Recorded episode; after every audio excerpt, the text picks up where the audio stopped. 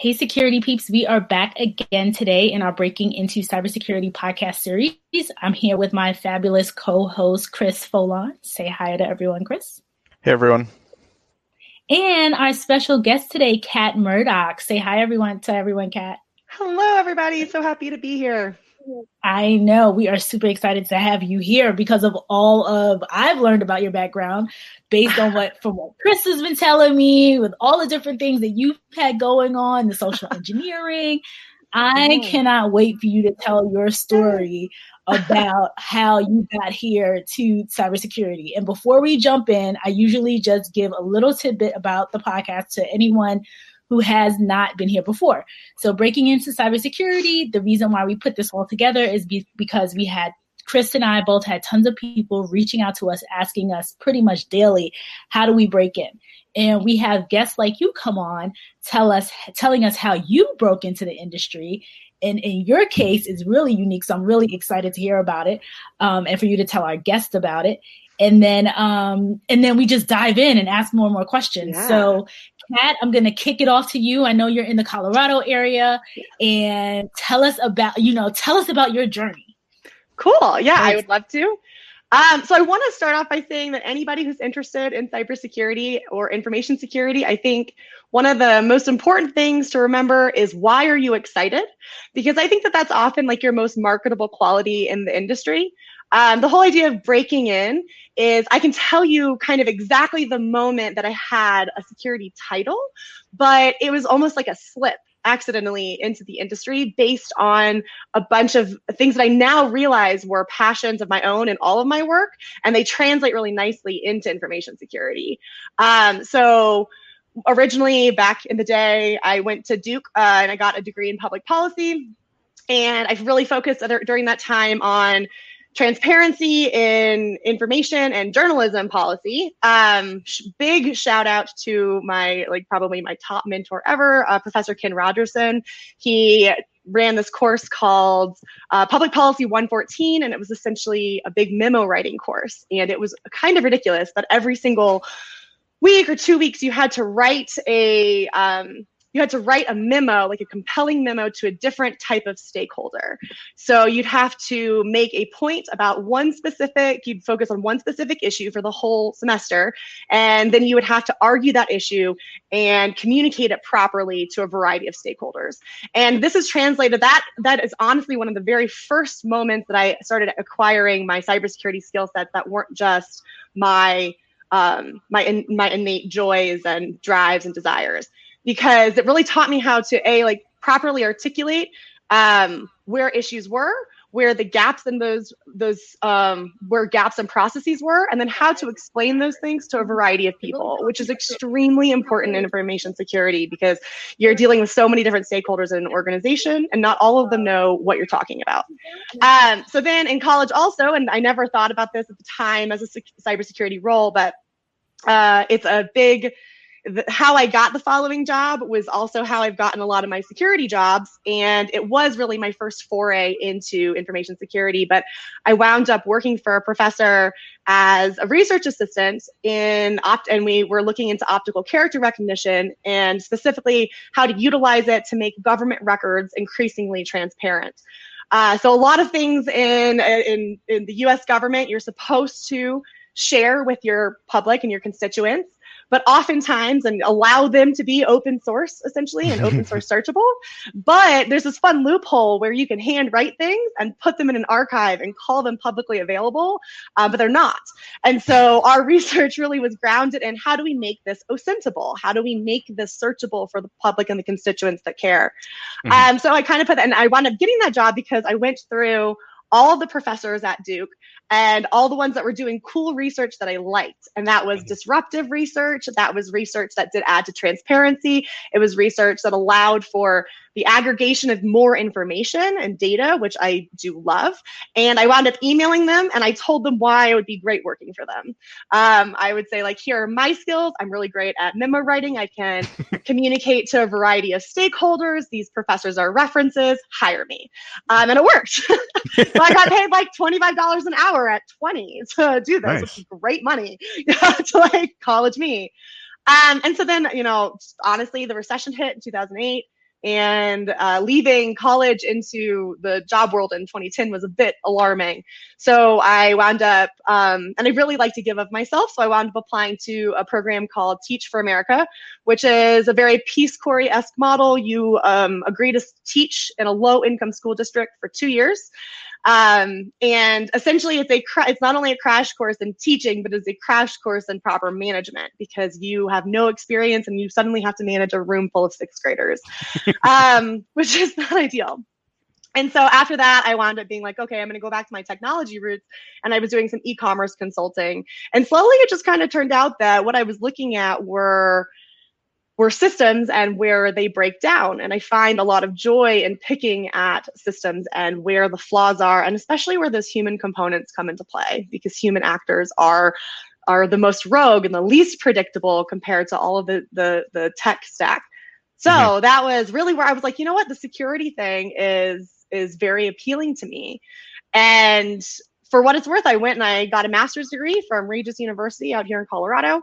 Um, and while I was working on that, I got hired on with a company called Reveille Software, which is out of Atlanta. And they do um, essentially like transparency and electronic content management and monitoring in that vein. And so that allowed me to get a little bit more granularly into the security space. And I was like, this is still really interesting. And so then I moved to um, a financial institution and I wound up doing security policy review and essentially like asset security for their mm-hmm. potential investments. And that was a lot of policy review. So I got to use all those skills from college that I didn't necessarily like think were going to be immediately applicable here mm-hmm. um, and use them again. And so that was super fun.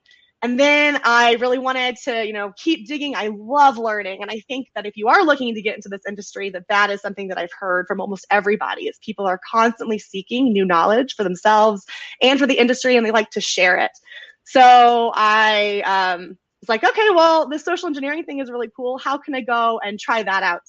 And so I wound up uh, doing the SECTF at DerbyCon a few years ago, and I got the highest OSINT score ever. I got all but one flag via OSINT. It's kind of my claim to fame.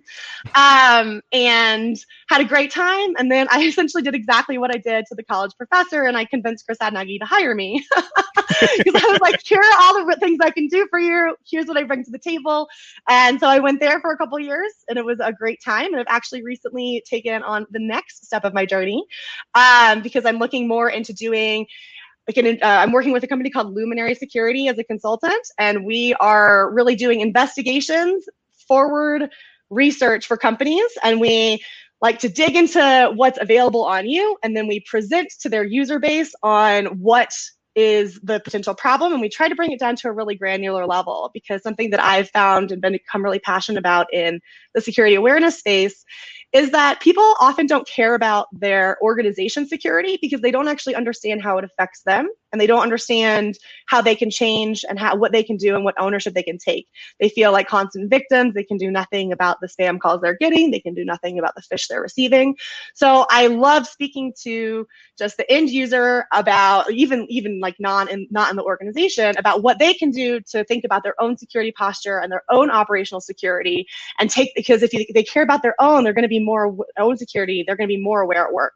Um, so what Luminary Security does is we go and we do a whole corporate investigation and then we really tailor our learning um, and speeches for that organization to here are your problem areas here's you know here are the scary attack vectors essentially because i love the adversarial mindset so i take that adversarial mindset and i do all the research and then we go in and we basically like politely scare them and then tell them how to fix it. And I love that. And we're working with a lot of very up and coming rising companies in that uh, 100 to 200 person higher range that have a lot of, and you know, we're really hoping to partner with them so that they can take their new baby products and grow them with security in mind. Because I do believe that the future is the secure development lifecycle from the get go and making a commitment from the beginning rather than know, being an established technology and now saying, oh no, we have all these new problems. Let's start, you know, let's start adding band-aids to a tech stack that already exists. So that's my hope and that's my goal. And really excited to be working with a great team and so sad to be leaving the social engineering realm, but all of those skill sets are so interesting and they definitely help when um, talking to the end user about what is alarming to, to them and why they should care. Wow, so. um, a, a, lot to unpack there. ah, Sorry, quick comment. in the in the process, we um we lost Renee. Uh, she had technology problems, uh, but we will keep going. We're we're still streaming. We're still recording. So let's keep keep rolling with the show. Um, so I guess let's start with unpacking your journey. Yeah. Um, so you mentioned when you were leaving college and you were going to some of your first roles, you found a lot of transferable skills. Yes. Um, and I think that is often overlooked as an avenue to display the value that you bring to an organization, especially when you're uh, transitioning from a different field or you're yep. transitioning from a student to coming into the industry. Um, so let, let's talk about how you highlighted some of those transferable skills, um, talking to potential employers uh, for our guests to see that self evaluation process for them. Absolutely. So this is going to, I'm going to start with kind of the, the the least exciting one. so brace yourselves. But quite frankly, solid report writing is one of the most sought after and undervalued, like underrepresented skill sets in the industry. The ability to articulately communicate the problem to the stakeholder that needs to care is really, really important. If we hand a pen test report over that is just full of technical jargon um, with no actionable steps and no way to translate that to the person, the you know the C level stakeholder who's reading it that's that's that's a that's a problem for the security side of things. And if you are a good report writer if you have the ability to take a problem and and translate it into words and give those words to someone else that's a huge asset. Um, and more importantly while you're doing that you get you know if you can find a way to be like hey i'll help you write your reports but through this you're learning. You get to see what every step was along the way. You get to ask questions and you get to get those clarifying moments. And then um, so uh, having a good, solid report writing um, strategies and abilities is an amazingly marketable skill that can translate among multiple fields. Um, so that'd be number one. Number two is a constant ability to critically think and learn, wanting and finding your own answers. I think that no matter what sector of you know infosec or cybersecurity you're working in, Google is your best friend. Whether it's open source intelligence, whether it's exploit dev, like being able to Google Google the right questions and find a variety of answers and then be able to distill those answers down to how they apply to you and what you need is super important. Um, so report writing, critical thinking, and then that kind of merges into a constant desire to learn and an ability to an, an ability and desire to reassess what's what you have and what you need and to just sit down with somebody and say, here's what I can give you right now here's what I'm working on and here's what I'm more than happy to learn, but it's not where I'm at right now. It's my my growth areas. So knowing those things about yourself and being really open about here's everything I bring to the table and here's how you will immediately benefit from what I have to offer, um, combined with I'm so excited to learn these things um, that you offer here. That that attitude, I believe, in this industry is representative of the skill sets needed to succeed. So, so we could break that probably down to communication, curiosity, yeah. and continuous learning. Sure. Yes. Yeah. I like um, Thanks, Chris. So, I made a memo for you. Yeah, love it.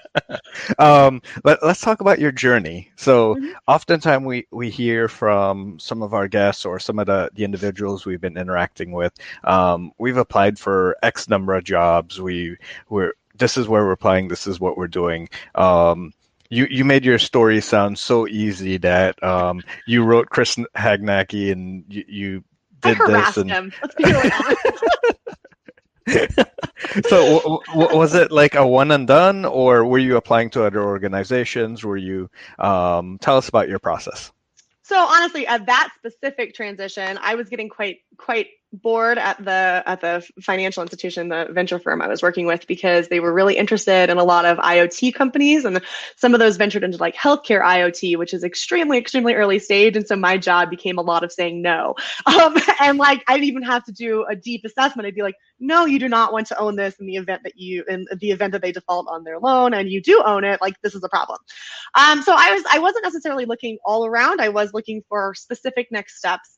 Um, I think that one of, regardless if it was that transition or a prior transition, I personally have rarely applied in um, to large pools of applicants. Like I, I like I don't necessarily go through um, you know, Indeed or Glassdoor or a big recruiting pool, I typically you I typically crutch on my network and I really invest in people and I like to and that's not to say that it's not even it's I like to invest in organic relationships. I do typically enjoy talking to people and like minded people, and I find all people fascinating.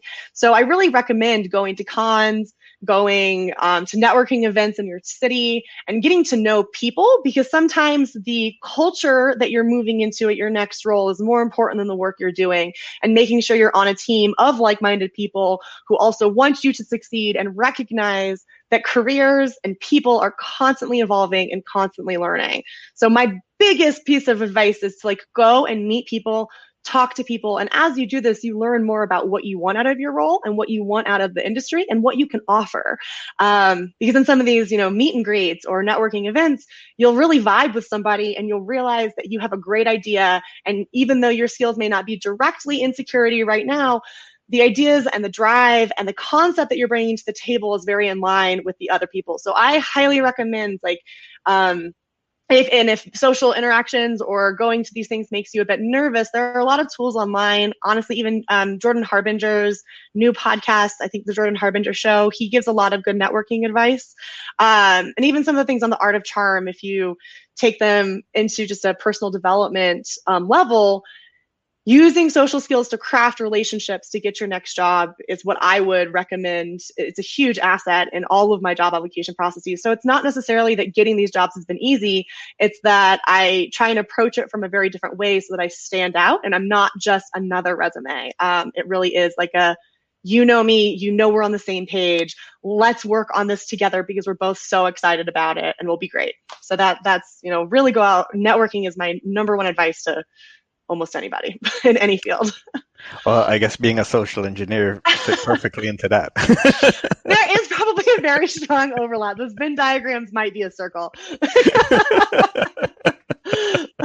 um, so yeah, I mean, it, it's something that Renee and I stress all the time: um, networking, um, building connections in the community. Um, because a, you get to know individuals. You can do informational interviews. You can find out whether that role is really right for you um, before getting a job and doing that role and realizing that no, this really yeah. isn't the right role for me. Um, plus, they could be referrals. Um, yeah. You could tell them about your your vision, your mission, what you want to do, and they could go, "Oh, well, so and so is hiring for this position.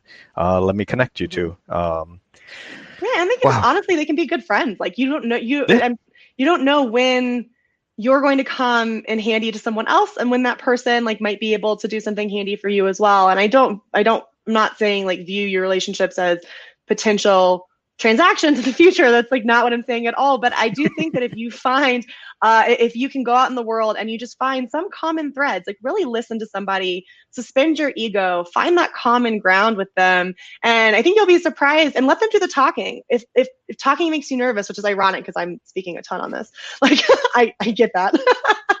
um, but if you let them do the talking, sometimes you know those those those social interactions can be um, a bit easier if you just ask them questions, actively listen to what they last said, and drill into that. And caring about others and being genuinely interested has honestly led to more job opportunities than I ever thought imaginable. Um, so yeah, the, the power of networking. Thanks, Charles. But yeah, I, I really like. I cannot stress it enough. Like, get out of your comfort zone. Go out and make a friend this month. Set yourself a goal. there you go. There yeah. you go. Um, earlier, you mentioned continuous learning. Um, how do you keep current? How do you keep learning? What are some of the tips and tricks that you may have for our audience? I will give you tips and tricks. I will also say that I feel like there's so much all the time that I'm just like I'm constantly swimming through this. Um, first off, reading, read everything, read every day. Audiobooks are great. Uh, Chris and I actually bonded recently over Dorie Clark's Entrepreneurial You book, which is quite amazing. Yeah, it's essentially like diversify, like you know, everybody tells you to diversify your income investment. So why wouldn't you diversify the resource that is your time? And I think that that's super powerful. So learn and realize that even if you're not learning directly in your industry, that there's a lot of trans transferable skills. You have no, you know, Dorie Clark is not speaking to cybersecurity professionals. She's speaking to anyone, but it's very, very applicable. Um, read articles. Ars Technica, their journalists are amazing, but constantly stay up to date on the latest um, latest news. I like to play a game where I um, where I threat model essentially like things that are coming out. What do I see as the issue, and I write those down. So if something bad does happen later, I can you know kind of say, okay, was this was this casual news based threat model that I made accurate or not? Um, and then I always like I do. I'm a very goal driven person, so I like to have a cert or a degree or something that I'm casually working in on the side because it doesn't that keeps me even as opposed to just getting focused on the interesting stuff that my brain wants to go to. Um, I find a lot of power in stretching what I perceive to be my bubble. Um, so, for example, I don't know if anybody's ever done this, but if you're scrolling through Twitter or whatever social media and you see something and your brain goes, "Oh, I don't want to read that because it's not it's not my wheelhouse or it's not what I agree with or it's not what I want." So anytime I feel my brain do that, I actually stop myself and I make myself read that article because I think that stretching outside of what you perceive is what you should be doing really important. So I constantly like to have some cert or degree or something that I'm working towards to make sure that I'm keeping my foundational knowledge even, as well as pursuing the things that interest me and trigger me at that moment. Uh, so right now I am studying for my CISSP. Um, the title of the book I mentioned, oh, Entrepreneurial You by Dorie Clark. It's great. She is she gives you like really transparent steps to improving your ability to make money as yourself, which is great. Um, and it's an audiobook. So if you want to walk your dog and listen to it, you totally can. Not that I've done that. I, I, actually uh, recently read it myself, and I, I, shared it, and it's on my book list as well. Nice. Of um, I have a, a, list of different books to read, and I love the audiobooks because I have a two-hour commute um, to and from Ooh. work. Yes, um, wow. so podcasts, um, audiobooks. hey, I'm impressed. Supporting my, su- supporting my family, I guess. Um, and, and, and, and, then finding finding a place that you like working at and doing doing good things. Um, exactly. So, so you mentioned earlier doing a gap analysis, um, understanding where your skills are versus what either you want to accomplish or that you can bring to the table. Um, how do you recommend people go about doing that? Hmm, that's a good question. So one of the things I do is I have a lot of running sticky notes. I, I, I keep honestly, I keep wanting to set a planner or a journal or something better, better sounding. But the bottom line is that whenever you start a new practice or a new system, you need to make it accessible for you. So I forgive myself sometimes from not being like, okay, I'm going to sit down and I'm definitely going to write these things in a journal and it's going to be super formulaic um, because that's not necessarily how my brain works. And if I'd rather, I'd rather make time for the practice than stress about how I'm accomplishing it. So what I do is I have a bunch of running notes on my phone. And when I have ideas or I have downtime like a plane, I sit down and I do an audit of what I currently have to offer. I'm like, okay, here's what I've learned in the last year. Here's what I've learned in the last two years. And here's where I was five years ago. And I observe like, okay, what has grown? And then how can I put a label over those skill sets? Um, so social engineering was a you know an easy one to label because it was like the title of my job. Um, and I, I wound up saying like, okay, well, I actually see where these skills started before I even had this job. And now I see the actual words to use to communicate them to other people. Um, and so doing an audit of what you've been learning is the first step. And then asking yourself, what do you think you want to be doing next. And I say think because it's really important to allow yourself to change your goals. As you learn more, your goals will become more refined and you'll understand a bit more about what actually makes you happy and what interests you the most. So constantly forgive yourself for changing your mind to an extent.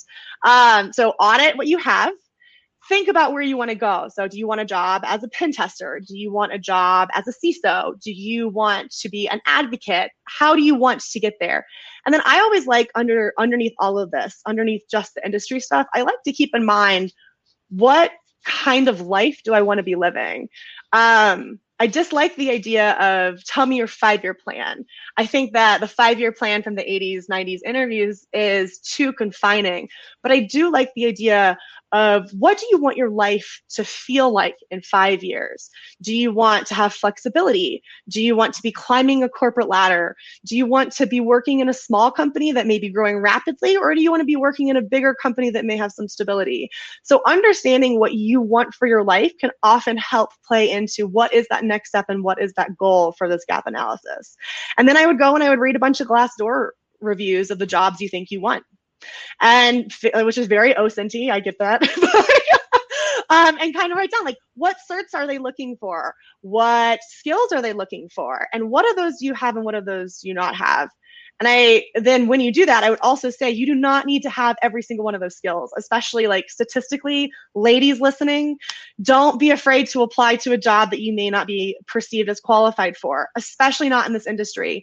This industry needs smart, intelligent, hardworking, interested people. It's extremely understaffed. And the statistic I'm referring to, which I'm not going to try and quote because I don't remember it off the top of my head, but women are much less inclined to, to apply to jobs that they perceive they are not qualified for. But do not be afraid to shoot for the moon. Do a little bit of extra research after you do this. If you're like, this is where I want to be, this is what I have, write that down in like an email format write you know on your own open a word doc and write the email you would send to somebody make it very short two to three paragraphs max with two to three sentences per paragraph saying this is what i offer you. This is where i want to go and this is why we're, we will work well together. And try to get around that hiring process. Don't don't be afraid to osint your way into finding the person who is doing the hiring finding that talent acquisition manager. Be really dogged and stand out from the pack because if you just apply, if you just stick your resume into a pile, people may not see how special and perfect you realize you are for that role. yeah, yeah, I think um, you're definitely echo what you just said. And at at a recent Tribe of Hackers, um, there was a, a, a quote. I think it was from Kristen um, Berger definitely mispronounced her name, but um, her quote was, um, "For the women out there, apply like a mediocre male would." And... Yes. I've heard that one in some social circles. Yeah, yeah. But don't um, be afraid. Yeah, I, I, and for for the individuals that I mentor, I, I definitely um, promote that because if you just the just the letter that you propose to write, if you did that, you would you would be up over 95% of the individuals because yep. a you, you prepared yourself for the role you did the gap analysis of where you are and what you can bring to the table and, and most people wouldn't even be able to arcul- uh, articulate that in an interview in a document anything and a hiring manager would see that and be like already? Okay well let, let's at least talk to this person and, and see where things line up yeah, and the number of times I've had, honestly, the number of times I've had recruiting managers or talent acquisition, whatever their title may be, people reach back out and say, like, okay, well, can we 1099 you if you're not perfect for this role? Or we want to find a way to hire you in the future. If they, if you stand out from the pack, people will go out of their way to make a role that fits what you bring to the table and what you want to learn, which is amazing. I'm not going to say it's going to happen every single time, but if you do this frequently enough, if you practice it, if you see what works and what doesn't, and really if you keep every time you get a response, don't be harsh on yourself about rejection. Look at the learning opportunities from that interaction and apply them next time. Like I believe very strongly you will be surprised at the positive feedback you will get. The number really people especially larger mid to large size companies like they have the budgets to create the roles that they believe they need so f- don't be afraid to pitch the role that you want and that you can do Okay. Okay. Um, we're approaching the the the the end yeah. of our show, so I have one last question that I always yes. ask. If you had one piece of sh- sage advice for someone following in your footsteps, coming along this journey for themselves, what would that piece of sage advice be? I think it is listen to your critics and also listen to your gut instincts, but don't let either of those things derail you from your goals you're going to have people who doubt what you bring to the table. You're going to have people make you question what you feel yourself. And you're going to question, you know, where is this feeling that I'm having coming from? And I don't believe that any one of those pieces of feedback or feelings or sentences, what have you, I don't think any single one is how you should walk away definitively feeling. I think they all have value I don't think, don't let your critics get you down, but recognize what they're saying and how you can combat that in the future.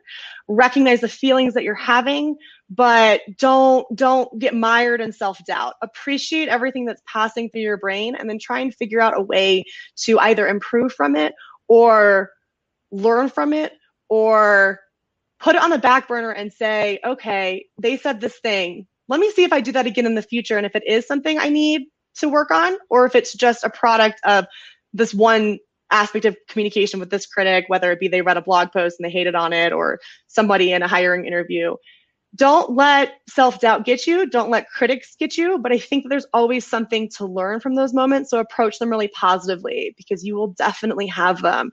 Um, and there's always so much to learn in this industry. It's very easy to get derailed by somebody who says, like, but wait, don't you need X? Or get derailed by your heart saying, but wait, you don't have why. So, really, just anytime you feel those moments of, hey, is this is this negativity right don't let it get you down but take it as a learning opportunity i think that that is one of the biggest things that has pushed me through this career Wow, um, you've been absolutely amazing. We're, we're definitely going to have to invite you back. Um, well, Renee's not here, so she can't give her closing words, but um, she will close us out in the background. And I just want to thank you so much for your time and yeah, truly appreciate you. it. Thanks, y'all. It's been a pleasure. Thanks for all the love in the chat. I see you guys. Thanks, Charles. I'd love to come back. Definitely stay in touch. Um, and check out Luminary Sec uh, dot com. It's pretty bare bones, but we'd love to hear from you. We're really excited about all we're doing. Um, and yeah, let's, I don't know, uh, my new thing is like, let's definitely make sure that we um, marry our biz dev friends with our security goals so that we can work towards a more secure future. There you go. Perfect. Luminary Sec, S-E-C, Renee, not tech. Like Luminary Security, but thank you. Perfect. Well, thank you very much, uh, Renee. You can close out whenever you can. Bye, y'all. Bye.